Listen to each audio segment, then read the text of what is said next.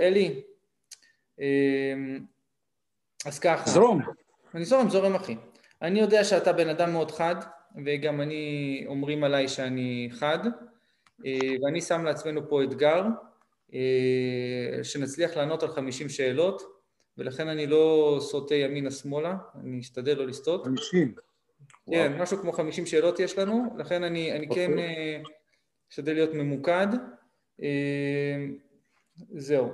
אני כן אעשה אולי מדי פעם הפסקות קצרות, מה שנקרא מתודיות, אני לא יודע למה מישהו שיתף את המסך שהוא רואה אותי. גבי, עשית משהו מוזר, שיתפת, עשית שיירינג סקרין, מעולה. או, אריה, מעולה. אז זהו. כמו שאמרתי לגבי הצ'אט, אני ממש ממליץ לכל מי שמקשיב לפתוח מחברת ולרשום לעצמו תובנות, אני ממש אשמח אחרי זה בסוף השיחה, בקבוצת וואטסאפ שפתחתי לשיחה, אני... אני אפתח אותה אחרי זה לכתיבה ושתפו קצת תובנות שלכם, נעשה קצת חברותה מה שנקרא, עד הקבוצה תהיה פתוחה, עד כניסת שבת, אחרי זה אני אסגור אותה, אבל אל תצאו ממנה כי אני אולי אעשה שם עוד דברים מעניינים. ובבקשה עוד פעם מצלמות פתוחות והתחלנו. אלי, איך אתה צופה, מה אתה צופה לנו שנקרא לאנשי עסקים ויזמים לשנת אלפיים עשרים ואחת? מה, איך אתה רואה את זה? הצלחה ושגשוג לאנשים חכמים. מה זה אומר? זה אומר שלמי שיש שכל הוא יהיה מוצלח מהרגיל. יש המון הזדמנויות חדשות, יש המון דברים טובים שקורים בעולם. קורונה עשתה מהפך מדהים, בעולם שלנו צריך לנצל את זה. היא זירזה את כל מה שהיה חצי מת. היא יצאה את האבולוציה, אפשר לומר, של דברים. כן, כן, היא זירזה ברמה הכי טובה את האבולוציה. היא עזרה למערכת חינוך ישנה להיהרס בשעה טובה. היא עזרה לעסקים מדשדשים למות בשעה טובה. היא עזרה לכל מה שחלש לסיים את הפעילות שלו בשעה טובה. ופילתה דרך ונתנה כוח להרבה עסקים ולהרבה יזמים חדשים שיודעים איך לנצל הזדמנויות. וואלה. תגיד, בתוך הנושא הזה של הקורונה, איזה טרנדים ומגמות אתה רואה? זאת אומרת, דיברת קצת על ההתרחקות ממרכזי הערים, אתה יכול לפרט על זה קצת? שבוע הבא אני מפרט על זה פוסט שלם. אני לא אספיק לענות על חמישים שאלות. אז יאללה. אני אתחיל להתעמק בכל שאלה, כי רק על שאלה הזאת אפשר לשבת שעה שלמה. חד משמעית. חד משמעית. יאללה. פוסט חפו לפוסט הבא, פוסט בשבוע הבא. יהיה. אלי, שאלה הבאה, איך, שאלו פה, איך לא לתת להרגילים הרעים של בן אדם לפגוע בהצלחה העסקית שלו? לכל אחד יש הרגילים. מה זה? עוד פעם בבקשה, לא שמעת את השאלה. איך לא לתת להרגילים הרעים של, של כל אחד מאיתנו כבן אדם, כיזם? מה זה הרגיל רע?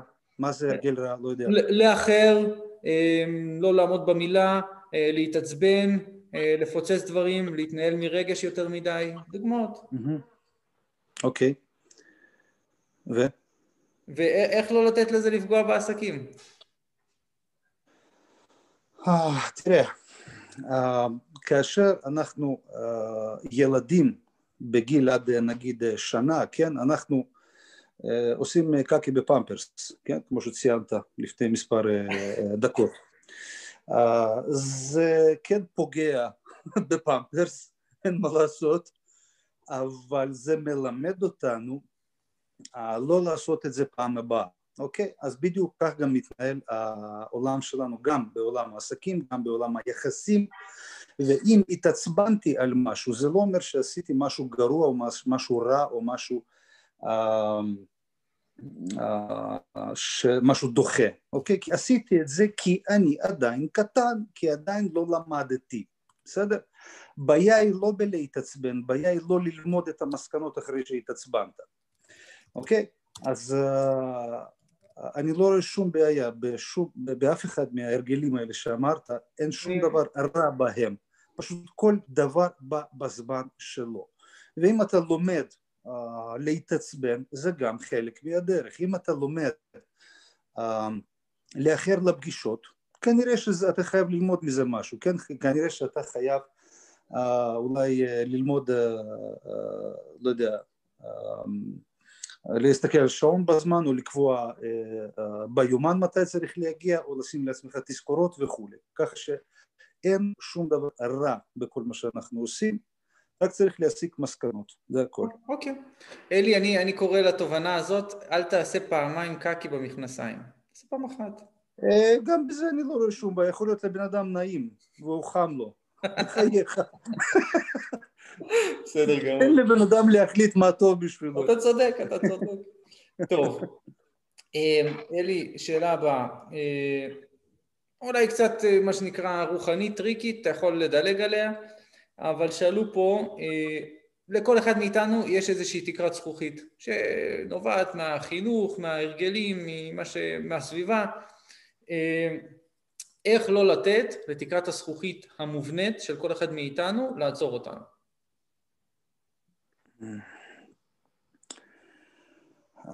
הבעיה שוב, לא בתקרת זכוכית, אלא בכך שאנחנו משווים את תקרות זכוכית של כל אחד מאיתנו. זאת אומרת, למה אני נתקעתי איפה שאני נתקעתי ותראה לאן הוא הגיע? בחייאת, הוא יש לו את הדרך שלו, אני יש לי את הדרך שלי.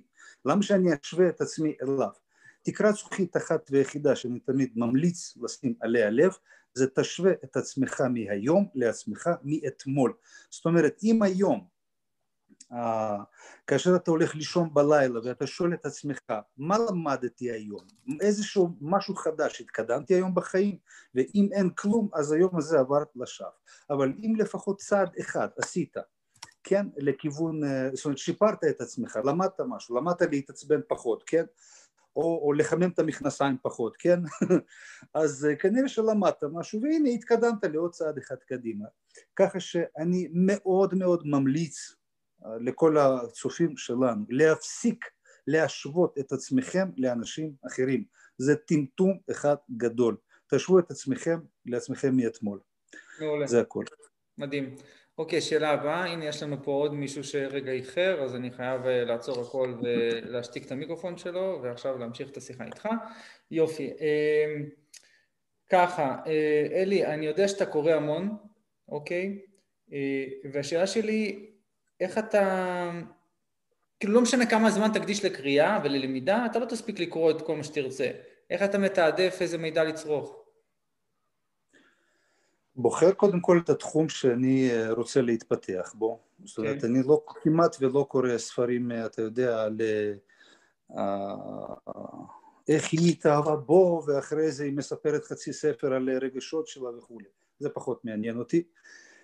אני לא קורא ספרים שקשורים לנגיד התפתחות רגעית של עניינים, נגיד איך להיות מספר אחד באינסטגרם, כן, נגיד זה פחות מעניין אותי, כי היום המידע הזה שווה משהו, מחר המידע הזה לא שווה כלום, כי הדברים זזים, הדברים מתקדמים, קצב של כמות המידע שמגיע אלינו הוא מטורף, ועד שהספר יוצא הוא כבר איבד את המשמעות שלו.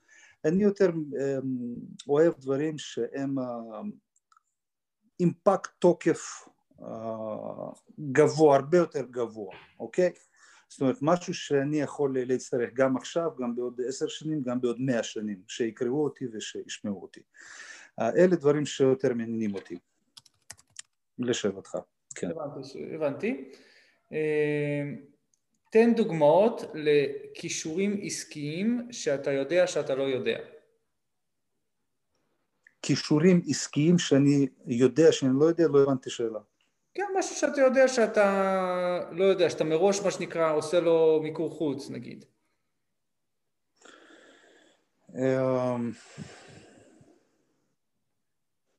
כישורים עסקיים שאני עושה לו מיקור חוץ.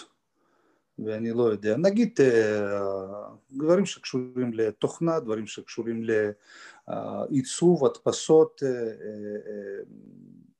עיבוד לידים וכו', אבל אני לא אגיד שאני לא יודע את זה, אני יודע את זה, אבל מעדיף שמישהו אחר יעשה את זה, כי הצד החזק שלי זה במשהו אחר. עדיף תמיד להתמקד בצד חזק, זאת אומרת במה שיוצא לכם הכי טוב, וכל השאר להעיף החוצה. אפילו אם אתם יודעים לעשות את זה. אני מתכנת מעולה, מכיר מספר שפות, תכנתתי המון בחיים שלי, אבל זה לא אומר שאני עוסק בזה, אני כבר שנים לא עוסק בזה. אוקיי. היינו שם, שכחנו, כן. אוקיי, ואז באמת שאלה אחת חדה, מה החוזקה הכי גדולה שלך, אם כך שאתה מתמקד בה? החוזקה הכי גדולה של לקח זמן עד שמצאתי את זה, אבל אני יודע לבטא דברים מסובכים במילים מאוד פשוטים. מדהים. זאת החוזקה שלי. כן, זהו, זה הכל. אני יודע לקחת טונות של מידע, לרכז את זה בסיפור אחד קטן קצר שמסביר את הכל. זאת החוזקה. יפה, בוא נמשיך. אלי, מתי יזם צריך לצאת מעסק? מתי יזם צריך לצאת מעסק? תראה, אני תמיד אומר שעסק זה כמו בחורה. ואם, כן, אם בא לך להיות איתה, אם כאשר אתה מתעורר, אתה חושב עליה ואתה מחכה שהיא כבר תבוא ותנשק אותך, וכאשר אתה הולך לישון, אתה מצטער על כך שיהיו עכשיו שש או שמונה שעות שאתה תהיה בלעדיה, זה אומר שאתה אוהב את העסק הזה ולא צריך לעזוב אותו בשום פנים ואופן. אבל אם אתה, כאשר אתה מתעורר, אתה אומר, אוי בלה, עוד פעם הלקוחות הסתומים האלה, ועוד פעם העסק הדפוק הזה, ולא רוצה לראות אותו, לא טוב, צריך להיפרד. חבר'ה, צריך להיפרד, כי זה פוגע בבריאות שלכם, זה פוגע בפסיכיקה שלכם, זה פוגע בכל חלקי הגוף שלכם. החיים הם קצרים מדי, כדי לבזבז אותם על עסקים, על אנשים, על נשים, על גברים, שלא מהנים אתכם. ככה שברגע שאתה מתעורר בבוקר ואתה אומר, לא בא לי, הגיע הזמן להחליף את העסק. אוקיי, okay, סגור, מדהים אלי. מה שמוביל אותי לשאלה הבאה שבדיוק הרמת לי להנחתה, מה יזמים צריכים לחפש בבני זוג? כי יזמים זה, זה טיפוסים, ולא כל בן זוג או בת זוג יודעת לאכול את האופי של היזם או היזמת. אז מה דעתך? לגמרי, כן. תשמע, אין כאן איזשהו כלל אוניברסלי שאני יכול להגיד שאצל כולם זה ככה או אצל כולם זה ככה. יש גברים שצריכים, אתה יודע, אישה עם נבוט שתרביץ להם כל הזמן, יש כאלה, וזה בסדר, זה מה שמגיע להם. יש גברים שצריכים אישה שגם יזמת, הוא עם ביצים, היא עם ביצים ושניהם מקדמים. יש כל מיני, אני למשל בן אדם עם נפש מאוד עדינה, אם אשתי לא מסתכלת עליי פשוט כמו שאני אוהב, לא, לא מסתכלת, לא שאומרת משהו, לא מסתכלת כמו שצריך, אני יכול להיפגע ולהיעלב לשבועיים, ככה שלי שלחו אישה מאוד עדינה, מאוד uh, uh, כזאת ששומרת על הרגשות, שומרת עליך, uh, כל אחד ומה שהוא צריך, אין, אין כאן כללים אוניברסליים, אין. סגור. בסדר. אלי, אתה יכול לפרט בבקשה מה הרגלי, מה הרגלי בוקר שלך? איך אתה קם בבוקר? אני קם בבוקר, שם רגל שמאלית, אחרי זה שם רגל ימנית על הרצפה, אחרי זה אני קם. אוקיי. אבל יש איזה הרגל מיוחד? אוהב לקרוא. אוהב לקרוא. כאשר לפני שאני קם, שתי ספרים סיימתי. מינימום. אם אני לא סיימתי שתי ספרים על הבוקר, לפני שאני מזיז רגל מהמיטה, אני מרגיש לא טוב. הבנתי אותך. בסדר גמור. באמת זה מוביל אותי לשאלה הבאה, אתה קורא המון, ואתה קורא מההתחלה עד הסוף את הספר, או שאתה כאילו מרפרף כזה לדברים החשובים? לא ולא. לא קורא ולא מרפרף. אסביר איך זה עובד. כשבאנו לבית ספר, רוני, למדנו את האותיות, נכון? קודם כל למדנו לזהות אות אות, נכון? נכון. אחרי זה לימדו אותנו לזהות עברות, כן? נכון. נגיד, כן, שתי אותיות, שלוש אותיות באחת. אחרי זה למדנו לקרוא מילים, נכון? נכון. זאת אומרת, היום, אם תיקח בן אדם מבוגר, הוא יודע לקרוא מילים בלי לקרוא מילה עצמה, נכון? זאת אומרת, אתה רואה מילה, אתה לא מתעמק בכל אות ואות, נכון? נכון. יופי. אני למדתי לקרוא משפטים ובלוקים שלמים. זאת אומרת, כדי לקרוא עמוד, זה כאילו אתה קראת אות. אוקיי? מאיפה זה נובע? ממש בקצרה אני אסביר, ואחרי זה אם יהיה מעניין, אתם יכולים להתעמק באחד הנקודות של, באחד העונות של הנקודה, קוראים לה הרגלים, איך לייצר הרגלים חדשים, שם אני מסביר איך לקרוא מהר. את השיטה שלי, כן? מה השיטה שלי אומרת? אם אני רוצה להתעמק באיזשהו נושא, ממש בקצרה, אני לוקח מאה ספרים בנושא הזה, מאה ספרים בנושא הזה וקורא אותם, מה שנקרא מאלף ועד תף, אוקיי? מהאות הראשונה ועד האות האחרונה. אחרי מאה ספרים, קשה מאוד להפתיע אותי עם משהו בתחום הזה. למה? כי כמעט ולא נשאר כלום. ספר מאה ואחת, מאה ושתיים וכו', זה אותם מילים פשוט בצורה אחרת. זה אותם uh, פסקאות בצורה אחרת, זה אותם רעיונות בצורה אחרת. אז מה שאני קורא בספר אחר כך, אני לא קורא אותיות ומילים, מה שאנשים בדרך כלל עושים. אני קורא פסקאות שלמות, אני קורא רעיונות. יש מבין? יש, מצוין. יופי. יאללה. בבקשה. אלי, מה שמוביל אותי עוד שאלה על, על ספרים. אין לך ספר מודפס, נכון? שלי בטח שיש. אה, יש מודפס? בטח שיש, תכף אני... יש לי אותו. אפשר להזמין באתר? אז יכול להיות שאני פספסתי. יש בעברית, יש אפילו ברוסית. אלי, תשלח לי לינק אחרי זה בפייסבוק, אני אעביר לחבר'ה. טוב. אין לינק, אין לינק לספר, אי אפשר לקנות אותו, זה ספר שמקבלים אותו רק חברים יקרים שלי שמגיעים אליי לכפר שביט. כל השאר קוראים באינטרנט בחינם, לא צריך שום דבר, זה בייבל שבעים ושבע נקודה אם. לא, שלחתי את הלינק, אלי, אני חפרתי להם על הלינק, כי לא רציתי שאנשים, מה שנקרא, להעמיד אותך במצב שאנשים שישאלו שאלות שאתה ענית עליהם מיליון פעם, אז חפרתי להם על התנ"ך ליזם, אז הכל בסדר. בקיצור, אני אגיע אליך, אני אשמח לספר כזה, תשמור לי עותק, טוב? שכחת פה על שלב, צריך להיות חבר שלי. אה, אני בונה את זה לאט לאט, עכשיו אני מתחנן. לאט לאט. לאט לאט, בסדר. טוב, תגיד, אתה עושה מקלחת קרה כל בוקר? יש סיבה להתעללות כזאת? למה? אה, כי נראה לי אמרת איזה פעם שאתה עושה מקלחת קרה או משהו, לא זוכר. עושה, אבל לא כל בוקר. אני אוהב את עצמי. למה להתעלל? אוקיי. תגיד, אלי, מה עזר לך להיות בעשייה ויזמות כל כך רציפה? כי אתה באמת מגיל ממש ממש צעיר, במשך לא יודע כבר כמה שנים, אתה כל הזמן עושה, עושה, עושה, בלי הפסקה. פחד משעמום. יפה. ברגע שמתחיל להיות משעמם, זה מפחיד אותי ואני בורח משם. יפה. נראה לי שזה, יש פה הרבה אנשים שנמצאים פה שיזדהו עם זה.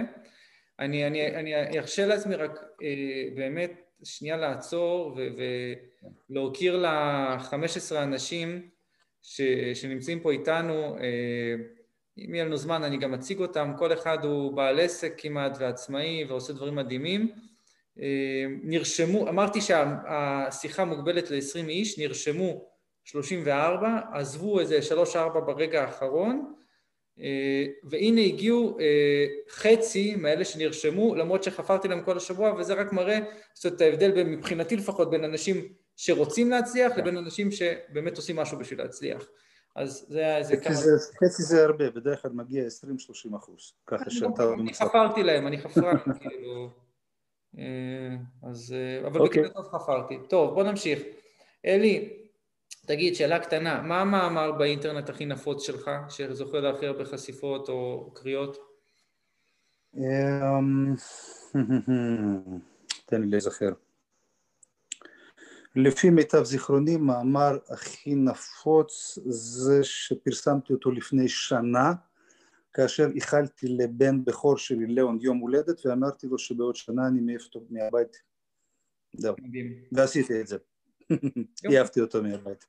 גם בזמן קורונה, גם כאשר הכל סגור. חשבו שאני לא עושה את זה, אבל עשיתי. הם כבר לא גרים בבית. אגב, יעפתי את שניהם, גם את בן הראשון וגם את בן השני יחד. כמו בספרטה.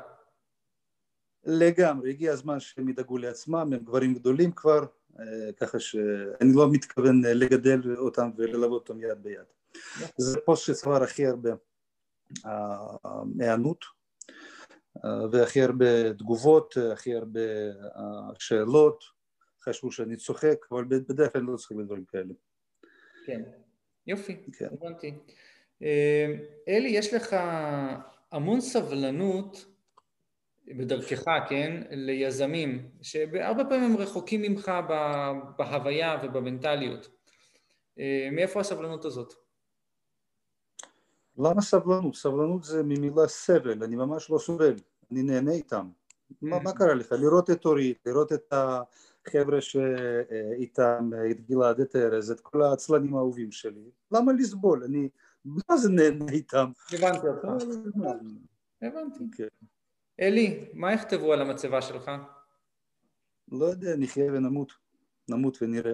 נמות ונראה. לא יודע, מאיפה אני יודע מה יכתבו. מה שירצו שיכתבו. אני אחשוב על איך אני מרגיש עד שאני חי. אלי שביט זל נקודה. יכול להיות, שיהיה. אוקיי. מה הספר שהכי השפיע עליך? חד משמעית של אייזקסון, סטיב ג'ובס. חד משמעית. אוקיי. הביוגרפיה? הביוגרפיה, כן. אוקיי. של אייזקסון, כתבו עליו הרבה ספרים של אייזקסון, דווקא של אייזקסון. ספר עבה, גדול, טוב. האחרון כאילו, שהוא ישב איתו כשהוא היה על ערש דווי מסע. כן, כן, כן, כן, כן. יס, יס, יס, יס. אוקיי. תגיד, מה הסרט שהכי השפיע עליך? סרט שהכי השפיע עליי, אין לי סרט אחד, וסט שלם של סרטים שהשפיעו עליי, אני מתכוון לפרסם בשבוע הבא, כי כבר שיגעו אותי עם השאלה הזאת. וואי וואי וואי. כמעט כל שבוע, אלי, מה הסרטים שלך, מה הסרטים שלך, מה הסרטים שלך, זה... יאללה, מחכים לפוסט. שבוע הבא אתם תקבלו את הרשימה. אלי, מי שלושת האנשים שהכי השפיעו עליך ועיצבו אותך?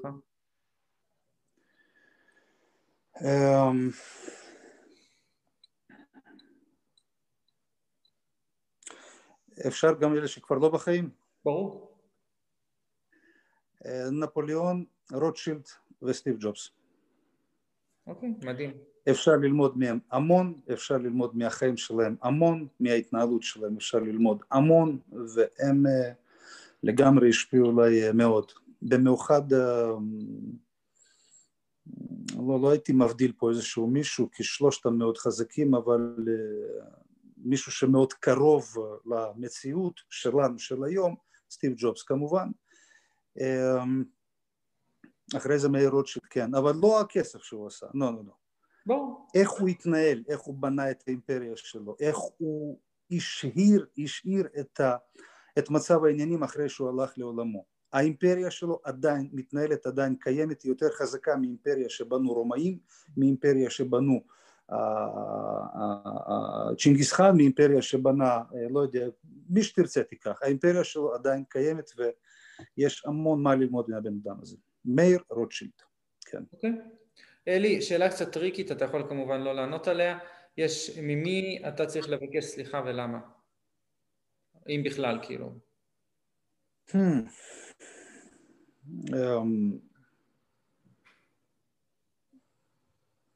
לא, כל מי שמצפה ממני לסליחה, אני סולח להם. לא בריאות. ידעתי שאתה תעשה פה טריק. אלי, יש לי עוד שאלה אליך, אני אתעכב פה. ממה אתה צריך לבקש סליחה, על מה אתה צריך לבקש סליחה מעצמך, מהגוף ומהנשמה שלך, אם יש משהו כזה? תגיד, אנחנו ביום כיפור או משהו? זה מה שאנשים שאלו, אני רק הכל שלהם. לא, אין לי ממה לבקש מעצמי סליחה, אני מרגיש מצוין עם עצמי, אני מאוד מכבד ומאוד אוהב את עצמי. מצוין. בוא נמשיך. אלי, מה החרטה הכי גדולה שלך? האם יש כזאת בכלל? אין, אין, כלום. אם היו אומרים לי, אלי, אתה הולך להיוולד מחדש, בוא תבחר מה אתה רוצה, לא הייתי משנה, לא שיום, שנייה אפילו מהחיים שלי לא הייתי משנה.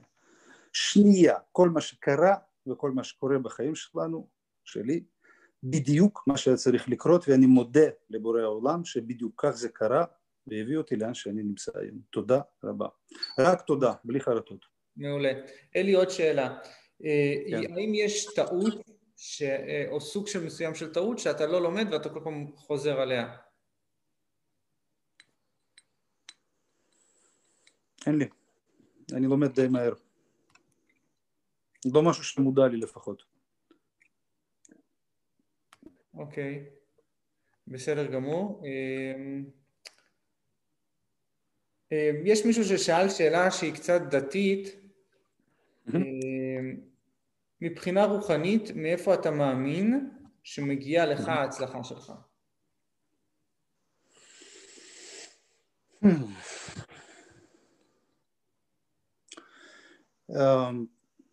אני לא חושב שאני מוצלח יותר ממישהו בחיים האלה, רוני. אני לא חושב שאני קיבלתי יותר ממה שמישהו אחר קיבל בעולם הזה. אני לא חושב ש... אני איזשהו סופר מוצלחיסט, ממש לא. קיבלתי בדיוק את אותם התנאים ואותם הכלים שכל אחד בעולם הזה קיבל. דבר אחד שאולי הייתי אומר שכן, למדתי לעשות, זה להשתמש בקלפים שחילקו לי, זה הכל. וזה ממש כתוב בתנ"ך היזם, זה מפתח אחרון, מפתח שבעים ושבע, כל אחד מקבל את הקלפים.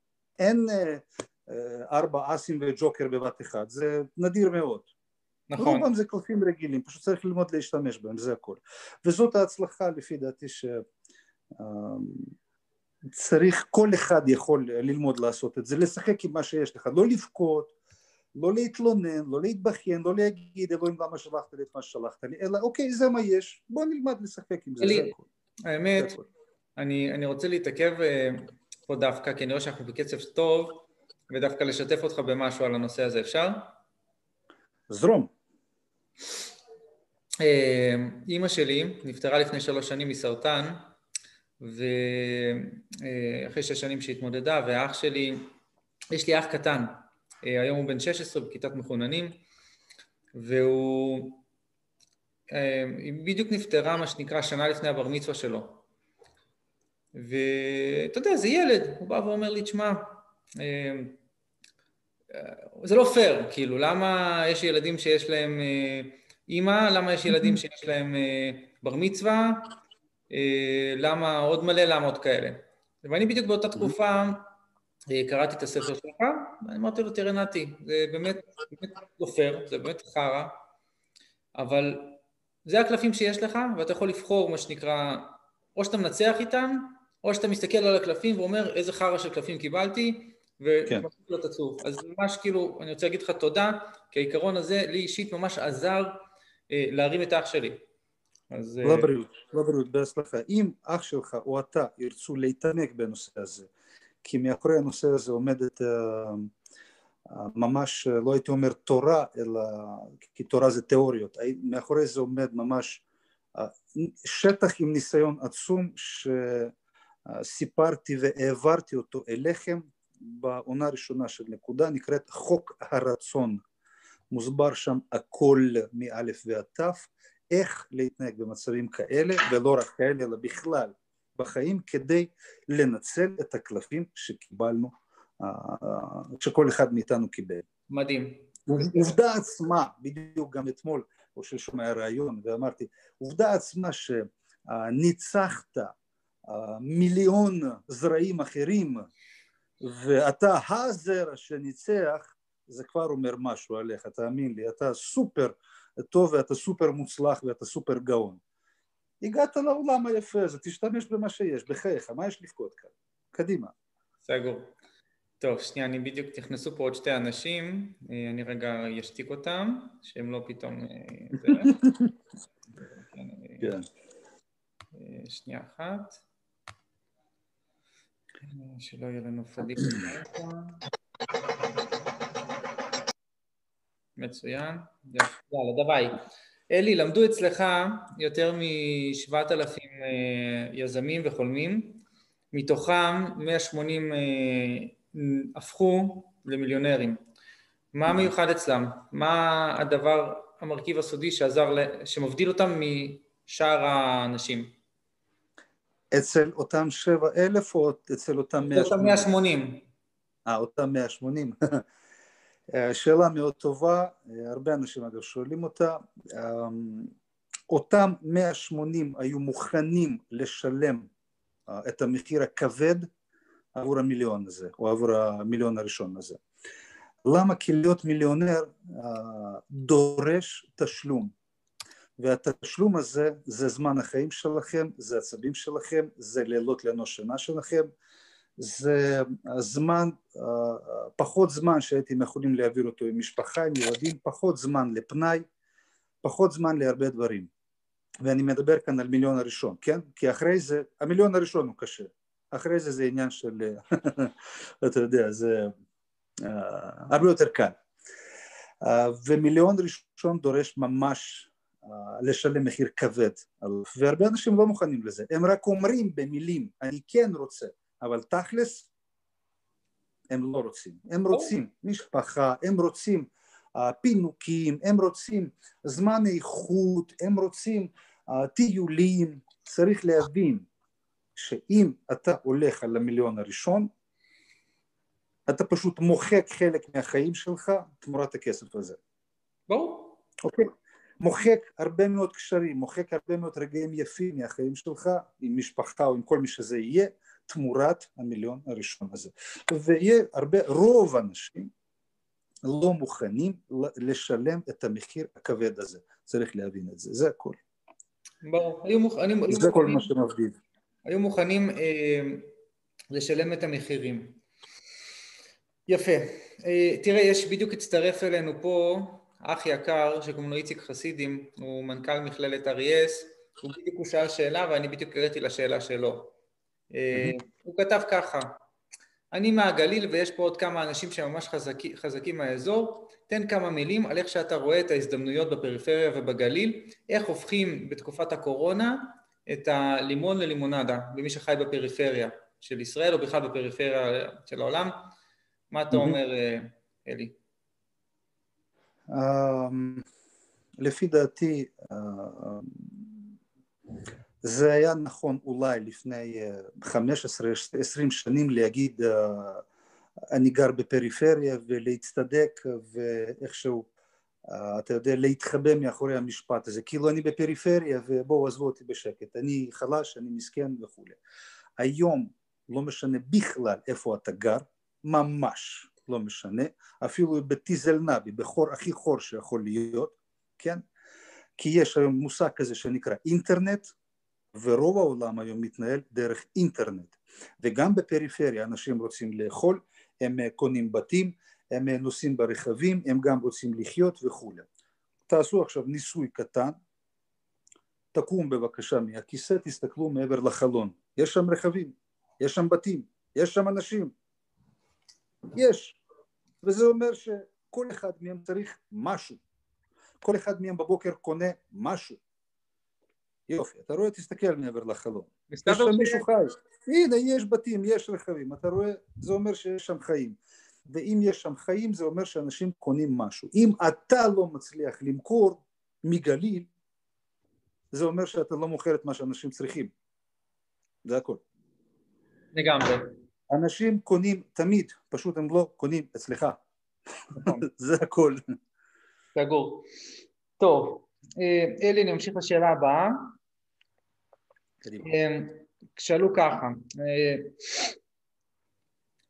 כיצד לנצל את התקופה הזאת של הקורונה, אוטוטו אנחנו בישראל לפני עוד איזה סגר, ולהתכונן לתקופת הפוסט קורונה, לגיוס הון, לשפר עמדות עסקיות, כאלה.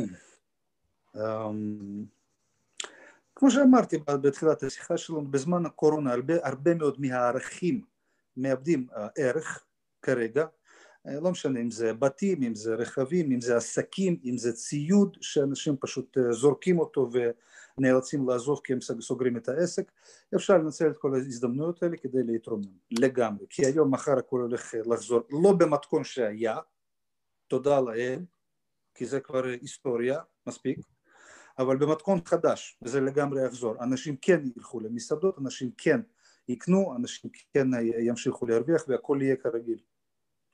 יכול להיות נסבול עוד שנה, עוד שנתיים גג, אבל זה, זה יסתיים מתישהו.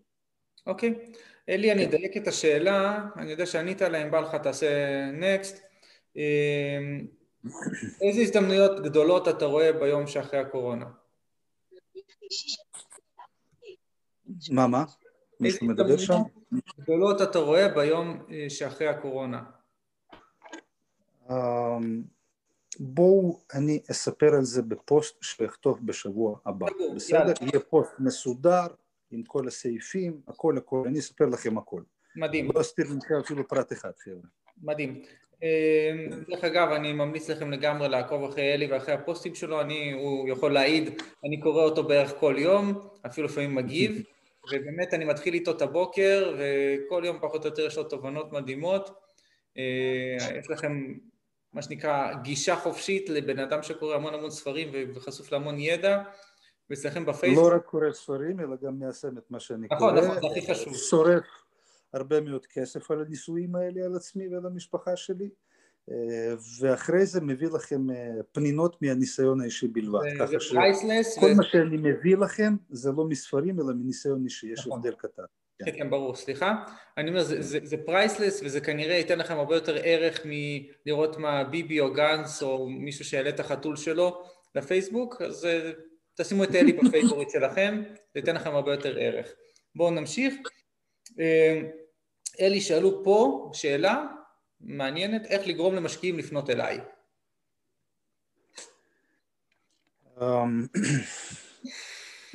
תראה, גישה רגילה שקיימת אצל סטארט-אפיסטים, אצל אלה שמחפשים הון, כן? אני מחפש משקיע, ברגע שאני אמצא משקיע אנחנו נרוויח כסף. זאת גישה לא נכונה, בגלל זה הם תקועים. גישה נכונה היא, אני כבר מרוויח כסף, ואני נותן הזדמנות למשקיעים, בואו נעשה סקייל-אפ, של מה שכבר קיים, אוקיי? צריך להבין, אנשים uh, uh, משקיעים, uh, לא שמים כסף ברעיונות, משקיעים שמים כסף באנשים, וברגע שאני רואה איזשהו בן אדם, שהוא לא יודע לדבר, לא יודע להתנהג, לא יודע, uh, המילה שלו זאת לא מילה, אפילו אם בן אדם כזה יבוא אליי ויגיד לי שיש לו רעיון מדהים וגאוני, אני לא אשים לו, אני לא אשים בו שקל. יש מבין? אבל כאשר אני רואה בן אדם שכבר עשה משהו, כבר התחיל להרוויח, ואומר לי, אוקיי, הנה המודל. אני רוצה עכשיו להגדיל את המודל הזה, המודל הזה עובד. בוא, אתה רוצה יחד איתי לעלות על הגל הזה? אני בא איתו. מבין את ההבדל, רוני? כן, כן, בטח. יש הבדל עצום. כאילו, מה שאתה אומר, שהשאלה לא נכונה, זה לא איך לגרום למשקיעים לפנות אליי, יש פה קצת שאלה אחרת שצריך לשאול. מה להציע להם, זאת אומרת, איך לגרום להם לרדוף אחריי? זאת שאלה יותר נכונה. לא אני צריך לבקש שמשקיע בוא תשים כסף, משקיע צריך להציע לי, תן לי בבקשה הזדמנות להיות יחד. להיות שותף שלך להצלחה, כן בדיוק, אם משנים את הגישה הזאת, הכל משתנה. מדהים. גם המשקיע יימצא ולא אחד, אלא מספר משקיעים. תגיד לי בבקשה, פייסבוק צריך לבוא ולהתחנן אליך שתקנה אצלו מניות? לא. אילון מאסק צריך לבוא ולבקש שמישהו בואו תשקיעו? לא. לא. הוא עשה כבר איזשהו משהו, בסדר? ועכשיו צריך להגדיל את המשהו הזה, ומשקיעים עומדים בתור, זהו. אוקיי, בסדר. אלי, יש מישהו שאלה שחבר יקר, בוא נראה אם הוא פה, או אם הוא לא נפל לנו, הנה אלון, אלון מאיתנו. אלון שאל ככה, אלי, תוכל לפרט על הניסיון שלך בעבודה עם משקיעים, ההשפעה של זה על היומיום, המעורבות שלהם בעסק, על הניהול השוטף, איך זה משפיע על ההתנהלות בזמן משברים, ובכללים אתה יכול לתת טיפים על התנהלות עם אנג'לים. קצת שאלה, אני מקווה שזה מספיק ממוקד. שאלה מורכבת מדי, שאלה גדולה וממש רחבה מדי. אלון, אתה שומע אותנו, אם אתה יכול תמקד את השאלה בצ'אט, ואני אשאל אותה שוב שהשאלה תהיה יותר ממוקדת. לא, השאלה שלו מצוינת, לא אמרתי שלא ממוקדת, שאלה ממוקדת והאוסף שלו מצוין, אבל זאת לא שאלה אחת, זה מספר שאלות, וצריך על כל אחד מהן לענות בנפרד. מסכים. אז בוא ניתן לאלון, אלון תכתוב בצ'אט, אם אתה רוצה, תכתוב בפומבי אפילו, מה השאלה האחת מתוך כל השאלות שאתה רוצה למקד, ונשאל אותה יותר לי ונמשיך. אני בינתיים ממשיך פה. טוב, אלי, יש פה שאלות שלדעתי הצנועה, התשובה אליהן מופיעה בצורה חלקית בתנ"ך ליזם, אנחנו דרך אגב כבר לקראת הסוף, כן? מה שתרצה. אז, אז אני אשאל אותם, ואתה יכול לא לענות עליהם, ואתה יכול לענות עליהם בקצרה, מה שבא לך. אלי, עצה אחת שאתה יכול לתת ליזם בתחילת דרכו. עצה הכי טובה. לקרוא את התנ"ך של היזם. מצוין. כתבתי שם הכל. נכון. לא צריך יותר מזה נכון. כזום. איך יזם צעיר יכול לצבור ביטחון? לעשות כמה שיותר טעויות. מעולה. כמה שיותר טעויות, בדיוק לפני מספר ימים סיפרתי על זה, כאשר אני מתחיל משהו, אני אחזור על הרעיון הזה כי הוא חשוב לפי דעתי, כאשר אני מתחיל משהו, לא משנה איזשהו מיזם, איזשהו עסק, איזושהי פעילות חדשה, איזשהו אה, תחום חדש שאני רוצה ללמוד, מטרה שלי דחוף לעשות מאה טעויות, דחוף, כמה שיותר מהר, כמה שיותר מהר אני אעשה מאה טעויות, ככה אני אחזק יותר, למה? לא משנה עד כמה אני חכם, לא משנה עד כמה אני מפותח, כמה אני משודרג, כאשר אני אשב על אופניים, אם אתה לא יודע לרכב, אני אפול. אוקיי? לא משנה כמה ספרים קראת, לא משנה כמה אה, תיאוריות למדת, כאשר אתה מתיישב בפעם ראשונה על אופניים, אתה נופל, נקודה. וזה אומר, כדי ללמוד לרכב על אופניים, אני צריך ליפול כמה שיותר מהר, כמה שיותר פעמים, זהו, זה הכל. עד שאני עובר את ה... מאה מטרים הראשונים של הקילומטר הראשון, אני אפול המון פעמים. אבל אחרי מאה נפילות, הכל מסתדר. ככה שעצה אחת הכי גדולה לפי דעתי שאני יכול לתת ליזם מתחיל, לעשות את כל הטעויות האפשריות, כבר בהתחלה דחוף. לא להימנע מהם, אלא לעשות אותם. כן. בינתיים אלון היקר חידד את השאלה, בוא נראה אם עכשיו אפשר זיקקנו אותה. אלון שואל, מול משקיעים, מה רמת המעורבות שהמשקיע יכול לקבל ונכון לקבל מול היזם, על מנת שהעסק יעבוד בצורה הטובה ולא יהיו חיכוכים רבים? אלון מחדד מבחינת מעורבות ניהולית ואסטרטגיה. אלון, אם מדובר על שלב פרסיד, כן? או סיד אפילו, אם אתה מבין על איזה מושגים שאני מדבר. יופי, אז משקיע לא אמור לקבל יותר מ-חמש עשרה גג חמישה עשר אחוז, אחרת אחר כך לא יהיה לך מה למכור, כי בפרסיד וסיד זה רק שלב התחלתי, אחרי צריך לעשות ראונד A, ראונד B והרבה מאוד ראונדים, וצריך שיהיה בשר, צריך שיהיה ממה להתקיים. ברגע ש... כמות האחוזים של פאונדר יורדת מתחת לאיזשהו סך, נגיד חמישים או פחות מ-חמישים אחוז, הפאונדר מאבד כל עניין לרוב, כל עניין לעסק ספציפי הזה. לכן צריך לדאוג להשאיר כמה שיותר אחוזים אצלך, ולאנג'ל לתת את המינימום של המינימום, אחרי שעשית אם וי פי.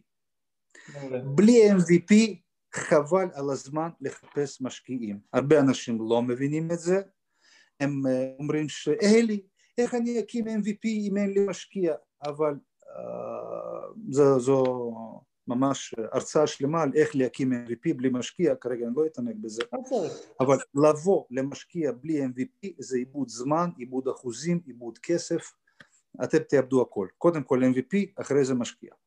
אוקיי. Okay.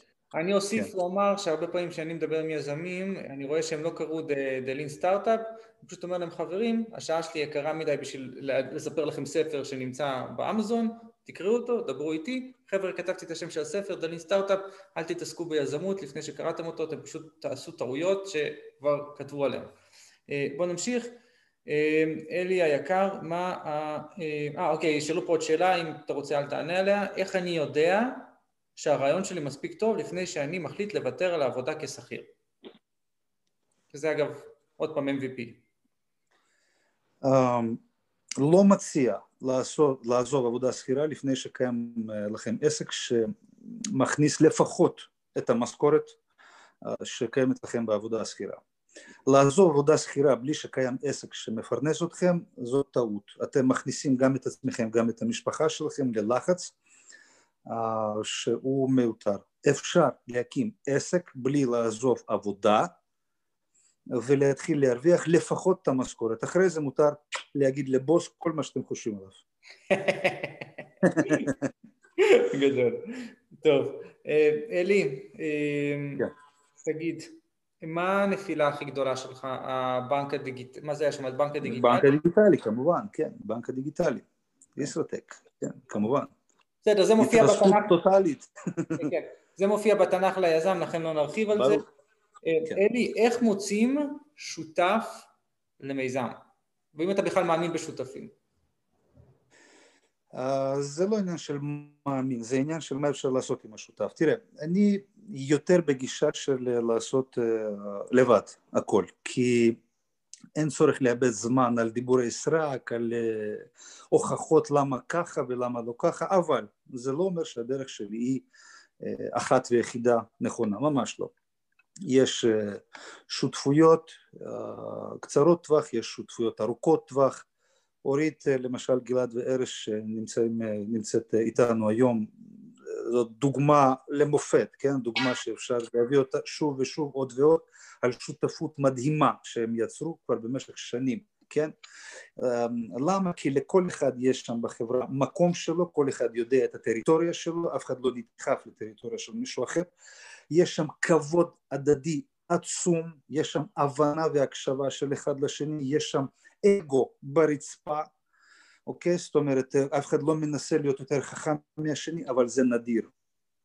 לא מזמן כתבתי פוסט, בחיים שלי ראיתי הרבה, אבל שותפות, שותפות כזאת ראיתי רק פעמיים בחיים. הם ויש עוד uh, זוג של שותפים, כן.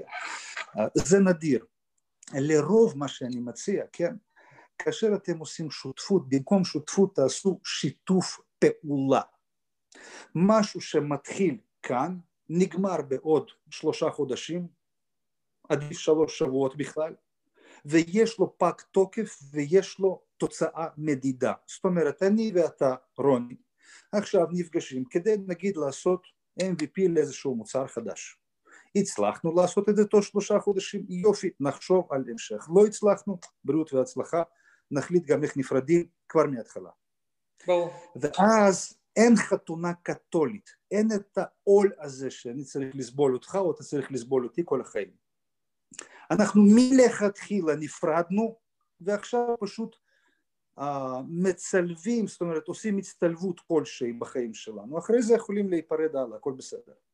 אוקיי. Okay. זאת אומרת לחשוב על, אה, לחשוב על פרידה מלכתחילה, להתגרש מלכתחילה, ואז החתונה לא תהיה קתולית, נפגשנו, חיינו ביחד, עשינו משהו ביחד, נרצה להמשיך הלאה, נמשיך הלאה.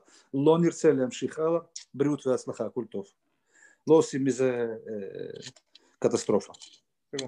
אלי, אתה חושב, זו שאלה שאני נגיד רוצה לשאול, שבגלל שאנחנו בזמן טוב, אני מרשה לעצמי רגע לסטות טיפה, אתה חושב ש... מה העמדה שלך על שותפויות בין חברים? כן או לא? שוב, רוני, אני נמנע מזה מאוד. כן. למה? כי מצטלבים שם תפקידים, כאילו תפקיד של שותף ותפקיד של חבר זה שני תפקידים שונים לגמרי. אבל, שוב, זה לא אומר שאצל אף אחד זה לא יצליח. שוב, אותה דוגמה, ארז וגלעד, היו חברים כמעט מילדות, כן? נראה לי למדו באותו ספר, כן? ומצליחים עד היום, אבל זו רק דוגמה אחת. זה אנומליה. אני יכול להביא לך בתמורה, ולזה מאה דוגמאות של פירוקים. אין ספק. ואתה גם נאבד. ואיבדו לא רק את השותפות, אלא איבדו גם את העסק, איבדו גם את החברות שלהם, איבדו את החברות של המשפחות שלהם, המון דוגמאות כאלה אני יכול להביא לך. אוקיי? שוב, כל אחד והרצונות שלו. אלי, אני רוצה... אפילו בהזדמנות הזאת באמת לפרגן לאורית ולגלעד ולארז מפרויקט איקס, שלו אירובד שמין ישראל. חבר מדהימים. כן, שהם באמת, אני מכיר אותם גם באמת המון שנים, שהערכים שאתה אמרת, אני מחזק, וזה הערכים שהלוואי שיהיה לכולנו בזוגיות, זאת אומרת, מה שיש להם בשותפות, וזה מקסים וזה מדהים, ושפור, כאילו, טוב. לגמרי. אני ממשיך לפי התוכנית. אלי, מה היה, אם אתה רוצה עוד פעם דלג על השאלה הזאת כי זה בתנ"ך, מה היה הדרייב הראשוני שלך להתחיל ליזום? הדרייב הראשוני שלי להתחיל ליזום, זה מאוד תלוי בתקופות, רוני. היו תקופות שהזיז אותי הרצון לשמח בנות שהיו לידי בגיל שמונה עשרה, אחרי זה רצון לחיות לבד, לא בבסיס אלא לבד בדירה פרטית, אחרי זה רצון, לא יודע, שתהיה לי הכנסה, שתהיה לי עסק כלשהו, אחרי זה רצון לשנות את העולם עם בנק דיגיטלי, כל תקופה ורצון שלו. עכשיו למשל מה שמזיז אותי מהכיסא זה התשוקה שלי לעצלנים יקרים שלי, שאני נמצא איתם בקשר כמעט יום יומי, שום דבר אחר כבר לא מזיז אותי, כל מה שקשור לכסף כבר מזמן לא מזיז אותי מהכיסא. סגור, מי שלא יודע מי זה העצלנים, תקראו קצת את הפייסבוק ואת האתר של אלי, לא צריך להשתיק את זה. לא נבזבז זמן יקר על מידע נגיש. מה? אני אומר, לא נבזבז זמן יקר על מידע שהוא נגיש, גם ככה. אין בעיה, אין בעיה. טוב. אלי, שאלה, מה צריך, מישהי פה שואלת, מה אני צריכה לשנות בהתנהלות כדי לעבור מבעלות וניהול של עסק, כאילו שאתה עובד בעסק של עצמך, לבעלות על מספר עסקים, איך מתפנים לבנייה של עסק חדש, כשברקע יש עסק שעובד?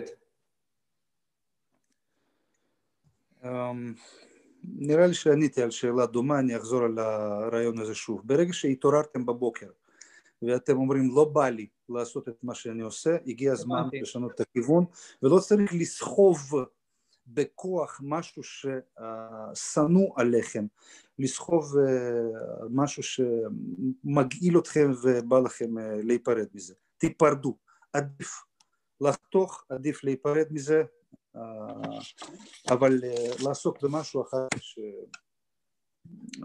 לכם להתעורר למענו בבוקר. רק כך. אוקיי, מצוין. חברים, מרים דגל, השעה חמישה לעשר, נשארו לנו עוד בערך שישה שאלות, זה אומר שעברנו ארבעים וארבע שאלות, פלוס מינוס. אנחנו עומדים בקצב. כן, כן, שתי אנשים חדים, עומדים בקצב, זה... מטרה, שמנו מטרה, עמדנו בה. שבטוח שאם היינו שואלים אנשים, אם, אם אני אצליח לשאול את אלי חמישים שאלות בשעה, אומרים, מה פתאום? תצליח שלוש. טוב, נקסט. ויכול להיות שאני, חברים, למה אמרתי את זה? שאם יש לכם איזשהם שאלות חדשות שאתם רוצים לשאול, תכתבו לי בבקשה בפרטי, או בפומבי פה בצ'אט של הזום, או אם מישהו רוצה לעלות וגם תכתבו לי בפרטי, וננסה כך לנטל עוד כמה דקות עם אלי בשבילכם. אלי, עד איזה, אמרת שאין לך הגבלת שעה, נכון? או שיש לך איזה משהו? אני עצלן. אוקיי. אין לי הגבלות. כי יש מצב שיש לי איזה רעיון משוגע, שאני ככה בספונטניות תזרוק אותו פה, ואם אתה תאשר ותזרום, נעשה ביחד. זרום, אני איתך, זרום. אני רואה, כי אני ככה אמנף את האנרגיות שיצרנו פה למשהו מפתיע. טוב, עכשיו ככה. אלי, איך לא להתאהב ברעיון שלך ולדעת שהשוק בשל? זה שתי שאלות שונות, בואו נתחיל אחת אחת. איך לא להתאהב ברעיון? אז ככה שנענה על שבע, לא שש שאלות שנשארו. אין שום דבר רע בלהתאהב ברעיון, העיקר שהאהבה הזאת לא תסתום לכם את השכל, זה הכל. אין שום דבר רע בלאהוב את הבחורה, אבל העיקר שהאהבה הזאת לא תשגע אתכם ואתם לא תעשו שטויות, כזה אחד. לגבי... שוק בשל. שוק בשל.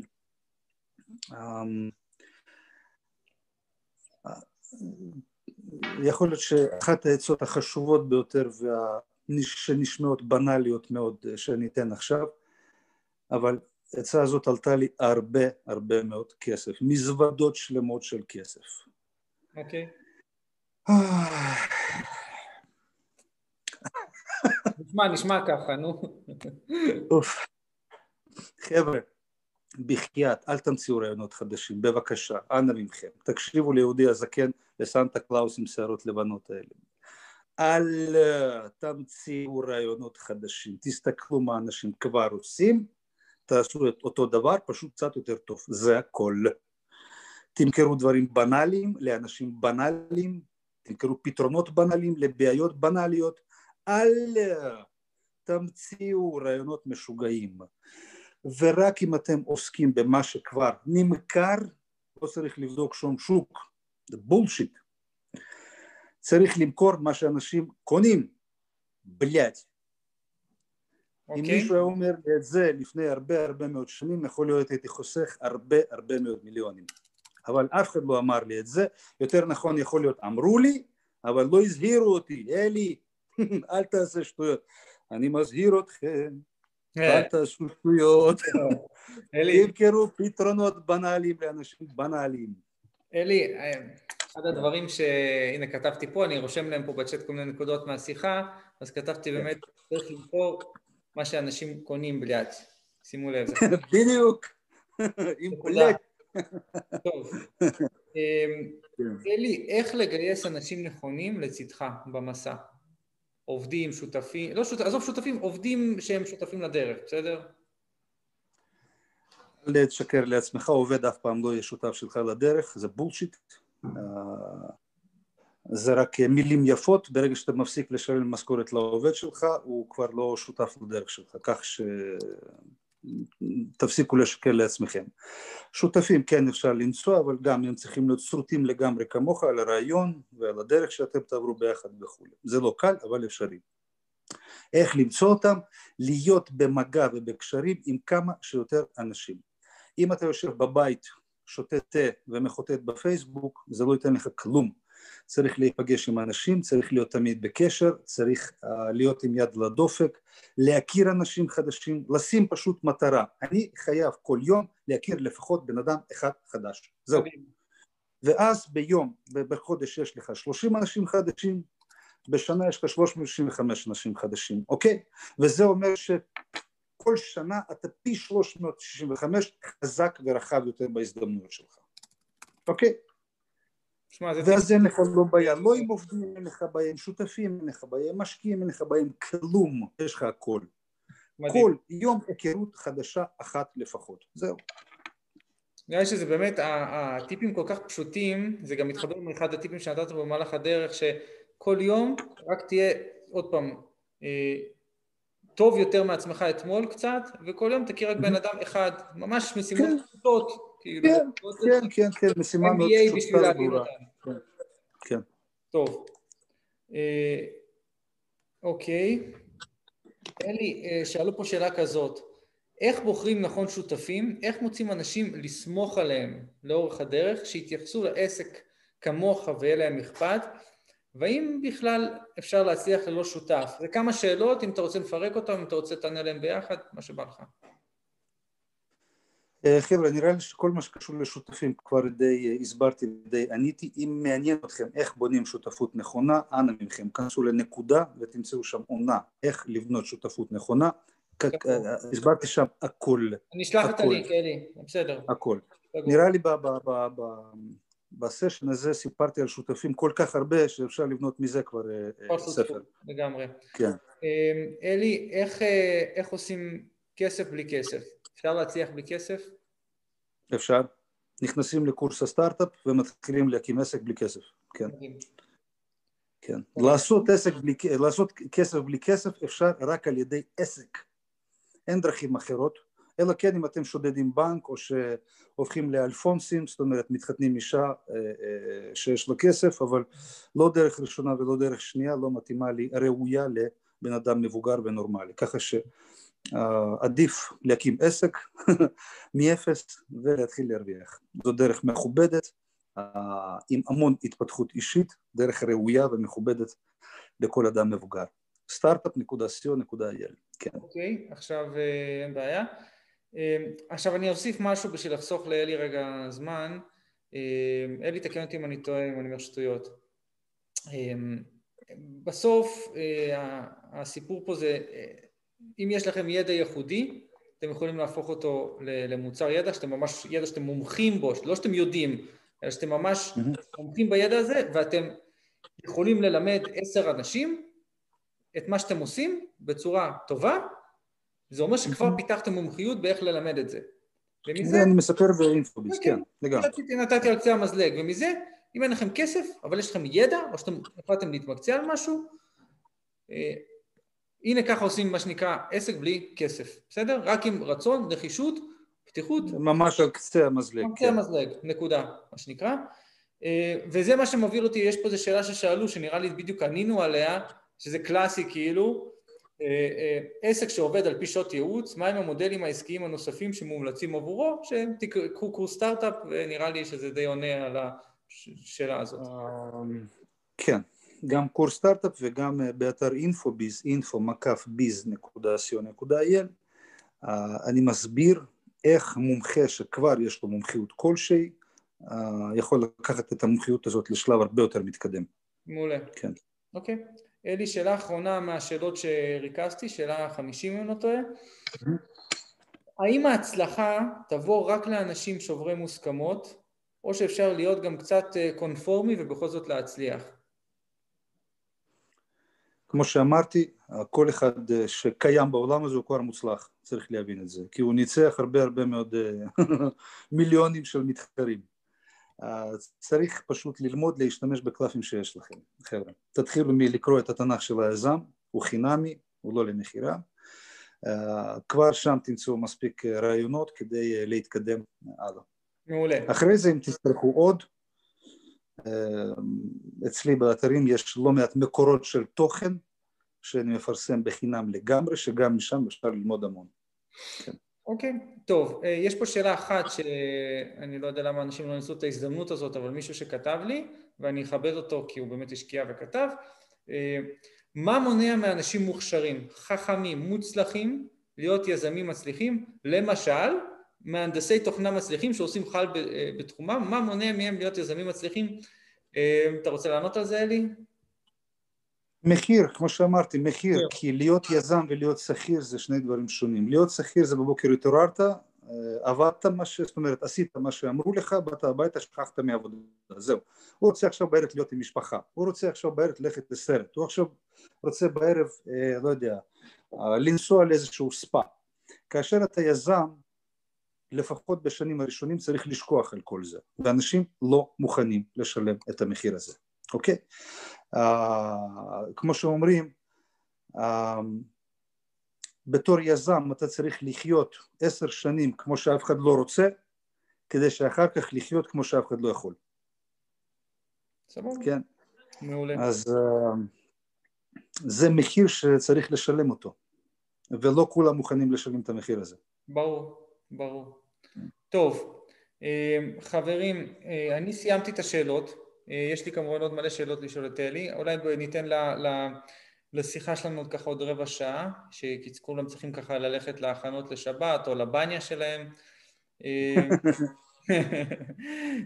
אני גם נוסע לחיפה עוד מעט. ו... מאוד אוהב את העיר הזאת. כש, כשתיכנס לחיפה תעשה שלוש צפירות, תגיד דש מאלי שביט. אוהב את העיר הזאת, עיר מדהימה, אנשים מדהימים. אה, היית שם בעתודה. כל הסמטאות. העברתי שם שלוש שנים בזמן שהייתי חייל. שירתי בסטלה מאריס, גרתי בבת גלים, ככה שמכיר את העיר הזאת טוב טוב. טוב חברים. יש הרבה מאוד חברים שם. אני אמסור. חברים, עוד פעם, אם יש משהו שאתם רוצים עוד לשאול, תכתבו לי. אם לא, אני מציע, בגלל ש... לכאורה יש לנו פה יזמים, ויזמים יודעים לתפוס הזדמנויות, אז אה, מי שרוצה, אני לא אכריח אף אחד, אה, שאני אפתח את המצלמה ויגיד אה, אה, מה הוא עושה במילה אחת, אה, מה הוא יכול לעזור לאחרים, ואיזה עזרה או כישורים או חיבורים הוא מחפש. אה, אלי, אם זה בסדר מצדך שנעשה רגע סבב כזה? זה מין נטוורקינג כזה? כן, מהר כזה, מהאנשים שבאו וכיבדו, ויש לנו זמן, סיימנו את השאלות, אני אומר, רק אם אתה... בוא נעשה כזה דבר, בוא נעשה כזה דבר, בוא קודם כל נשאל את הרשות של אנשים שנמצאים כאן, כי זה לא רק זמן שלי, אלא גם זמן שלהם, אוקיי? כי אני את שלי סיימתי, אני נתתי תשובות לשאלות שלכם, ואם... אם יזמים אחרים גם רוצים שאנשים אחרים יציגו כאן את עצמם, מצדי אין שום בעיה. אז יאללה, מי שבעד הרעיון שיכתוב בצ'אט, אם לא, אנחנו דמוקרטיה של פוטין, אז תכתבו. אם אתם זורמים, אלון כתב שהוא בעד, בואו נראה אם יש עוד אמיצים ואמיצות. מה, גם אני בעד, מה זה? גם איציק בעד, אבל תכתוב איציק. שנייה, יש לי... אני לא יודע לכתוב, אני דיסלקט. הוא שכח להגיד שכדי להצליח צריך להיות עם דיסלקט, צרות, עם בעיות A D H D.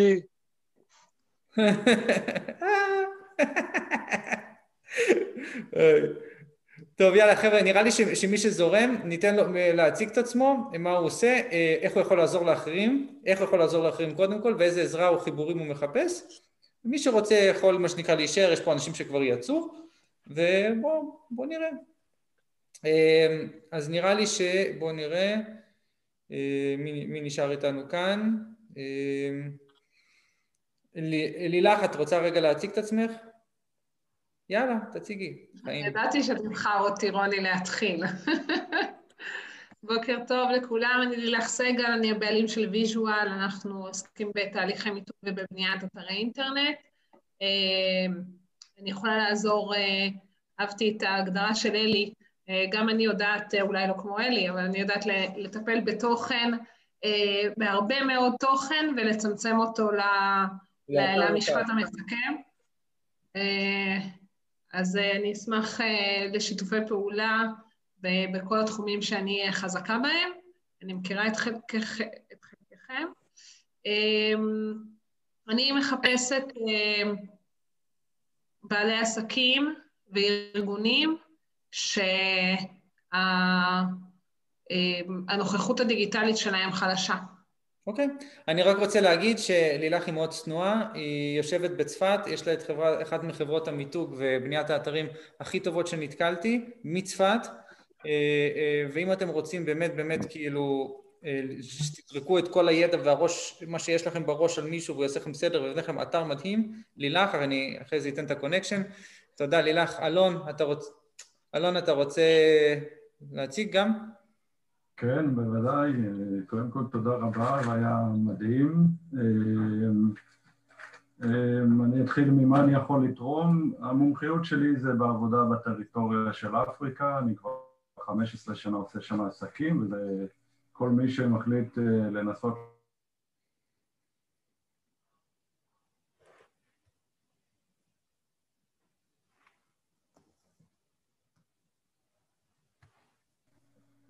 אז אני כבר חמש עשרה שנות עושה עסקים באפריקה, יזמויות ופיתוח עסקי. לא נפות באפריקה? לפני שנה, בעיקר בדרום היבשת, עד מרכז היבשת, לא במערב. אוקיי, ואלון, איזה עזרה אתה צריך? בואו נהיה ממוקדים. אני מחפש שיתופי פעולה עם חברות פארמה באירופה, זה האידיאלי. אני רק כמה מילים על העסק, אנחנו בעצם חברה לפיתוח תרופות מבוססות קנאביס לטיפול בבעיות של כאב כרוני וכאב נוירופתי. מדהים. אוקיי, בסדר גמור. אורית, את רוצה גם להציג את עצמך ולהגיד איך את יכולה לעזור לאחרים ואיזה עזרה את מחפשת? בשתי מילים, אני יזמת חסרת תקנה. כל דבר שאני רואה הופך אצלי לרעיון. אני, כמו שאלי הציג, אני אחת משתי הדוגמאות לשותפות חיה, עובדת, בועטת, מפנקת. קשה, קשה להבין כמה כיף לעבוד בתוך שותפות מהסוג שיש לנו. אני, החוזקה שלי זה לחבר חיבורים, אלון מדבר, אני כבר ישר, ישר יש לי כבר חמישה אנשים שאני צריכה לחבר אליו. זאת המתנה שלי לעולם, אני עושה את זה ללא מאמץ. אני קמה כל בוקר, בא לי לטרוף את החיים, הולכת, הולכת לישון רק כי נגמר המנוע, נכנסת למיטה, עוצמת העיניים, ישנה שבע, שמונה שעות, מתעוררת חדשה, מתחיל יום חדש, שוב לטרוף את העולם, מתה על החיים. איך אפשר לעזור לך? ראית, אתמול ראית. לא, אני, אבל הם לא יודעים, הם לא היו שם. לא, כשאני צריכה עזרה, אני פשוט יודעת לפנות. אני... אולי אני אגיד, אורית היא בעצם ארגון שלה, פרויקט X מייצגת... רוברט שיימין בישראל, רוברט שיימין שכתב את הספר איך האידיוט הזה עשיר ואני לא. לא, לא, לא, אני רוצה לדייק אותך. רוברט שיימין הוא הפרזנטור של ה... לא אנחנו מייצגים אותו, כן? אלא הוא מייצג חלק מתוך הרעיון שלנו. מדהים. בסדר גמור. טוב, בוא נראה אם יש פה איציק, אתה רוצה להציג את עצמך ולהגיד קצת איך אתה יכול לעזור לאחרים ואיזה עזרה אתה מחפש היום? אני לא אציג את עצמי, איציק חסידים, לא רוצה יותר מדי לפרט. אני רק אגיד שאני מאוד אהבתי לשמוע אותך, אלי, אתה תותח אמיתי, באמת תענוג, אתה אומר את זה ככה בטבעיות וכיף, כיף לשמוע אותך, כי זה, אתה יודע, זה לא פשוט. באמת זה לא פשוט, זה, זה לא רק להצליח, זה גם לתת השראה, לי הבאת מאוד מאוד השראה, נהניתי מאוד לשמוע אותך. תודה. וואלה, וזה, וזה מספיק לעשות עוד צעד בחיים, בזכות מה ששמעתי עכשיו. מדהים, יופי, תודה רבה. מתי, אתה רוצה גם להגיד לשתף משהו? כי כתבת שאתה בעד הרעיון, או שמתי... בבקשה, מתי. הורדת לי את המצלמה, אבל... אה, כי פשוט היית בשירותים והיא נפתחה. נכון, בדיוק, לא שמתי לב. לא נורא, בשביל זה אני פה, אני קשוב עם הפיזור קשב שלי. עזרת לי. באהבה, אחי יקר. אה... אני מתי, אדריכל, חלק מכירים אותי, מחפש אדריכל, מעצב פנים, תכנן אסטרטגי, כל התארים האלה, אוסף תארים, יועץ נגישות, ועוד פעם, אני אשמח לשותפויות בכל מה שנוגע לנושא. אוקיי. העזרה זה באמת קישורים, קישורים למקומות הנכונים. מעולה, סגור, תודה רבה. עוד מישהו רוצה? סליחה, סליחה, אני רק גם כן רוצה מאוד להודות לאלי, כי גם אני עוקב אחריו, לך ולאלי, עוקב אחרי כל ה... כל התנהלות. תודה רבה. אהבה גדולה. עוד מישהו רוצה הזדמנות אחרונה שרק יכתוב, רק לא יתפרץ עם המיקרופון, אלא יכתוב לי בבקשה, שלא יהיה לנו רעש. בסדר. גבי, אתה אחרון, בבקשה. דבר אלינו, אח שלי. שומעים אותי? כן. בוקר צח עצלן. בוקר טוב, אלי. לא ככה לא נגעתי, אני מכיר מברק את אלי ואת אורית קצת. אני תלמיד של אלי שביט, כבר הרבה זמן. אני סוחר באמזון. בכמה ארביטראז', קצת מייצא מישראל. אז ככה, אם למישהו יש איזה רעיונות לזה מוצרים מעניינים שאפשר לייצא בעיקר לארצות הברית, קנדה, אני אשמח. אוקיי, מדהים. יופי. אלי, אתה רוצה להגיד, נראה לי כולם יודעים איך אתה יכול לעזור לאחרים, איך אפשר לעזור לך, כאילו, מה בא לך ש... לא יודע איך אני יכול לעזור לאחרים, כל אחד והבקשות והעזרה שלו. קודם כל, אני רוצה להגיד תודה ענקית, תודה ענקית לכל המשתתפים ולך, רוני, במיוחד על השאלות מאוד ממוקדות, קצרות לעניין, התכוננת כמו שצריך. תודה לכם, צופים. קוראים, יזמים, סטודנטים, חברים יקרים שלי, לראות אתכם מחייכים, לראות את התגובות שלכם, זה לגמרי מה שמקים אותי היום מהמיטה, אין לי שום אינטרס אחר לקום מהמיטה, חוץ מלתת לכם את מה שאתם צריכים. במה אתם יכולים לעזור לי, רק להצליח, ואולי בהזדמנות איפשהו להגיד שלמדתי כמה טיפים וטריקים מהשרות הזה. זה, זה, זה, זה כל מה שאין צריך מעבר לזה כלום. ואם מישהו מרגיש שהוא רוצה להעמיק באיזשהו נושא, אם יש לכם סט של שאלות חדשות, בבקשה תפנו אליי לפרטים, בשמחה רבה, אתן לכם רעיון. זה לא עולה כסף, אני לא גובה על זה כלום, אני לא מבקש על זה כלום, זה לא כמו אצל סנדק שמחר תצטרכו להחזיר לי משהו על זה, ולא לא אעשה לכם הצעה שלא כלום, שום דבר, בחינם ובמתנה ממני. אם אתם צריכים אותי לרעיון, בבקשה, בשמחה רבה. אני אתן טיפ, אלי הוא בן אדם מאוד מאוד נגיש, פשוט תפנו אליו בצורה מסודרת בפייסבוק, תתאמו זמן, תביא והכל, והוא יהיה שם. זה לא, לא, אין לו יותר מדי מזכירות, לא, לא מסובך, הוא עונה מהר, הוא down to earth, הכל בסדר. אז אתם, קל למצוא, קל למצוא את אלי בפייסבוק, לכתוב לו, אלי, אני רוצה, לא יודע, לראיין אותך, לדבר איתך, כאלה, והוא הכי נגיש בעולם, ותודה רבה על זה, אלי. טוב, בנימה אופטימית זו, אני, אני, אנחנו, אני יודע שאנחנו יכולים להמשיך גם עשר שעות, אבל אני מאוד מאמין שדברים טובים צריך מה שנקרא לקטוע בסי, בשביל להשאיר טעם טוב וטעם של עוד. כן. כמו מה שנקרא עם נשים, בסדר? או עם גברים, לא משנה. שאלי אוהב להרבב את העסקים עם הזוגיות, אז אני גם מתחבר לזה מאוד. זה חלק מהחיים, אין מה לעשות. ככה. אני אפתח את הקבוצת וואטסאפ קצת יותר מאוחר לחברותה, מי שאתה רוצה, תכתבו תובנות, עיבודים, אני אסגור אותה לקראת שבת. ואלי, שוב תודה רבה על הזמן, על ההקשבה. תודה לך. תודה לך. ומחכה להקלטה כדי שנעלה אותה גם אלינו לארצים. אוקיי?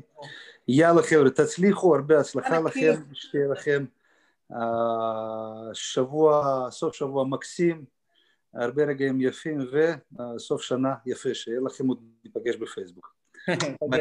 שבת שלום. שבת שלום. שבת שלום. שבת שלום.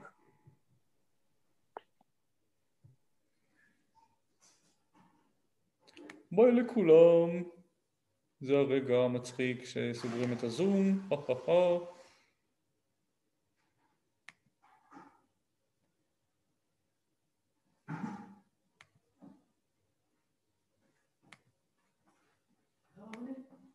רגע כמעט סיימתי.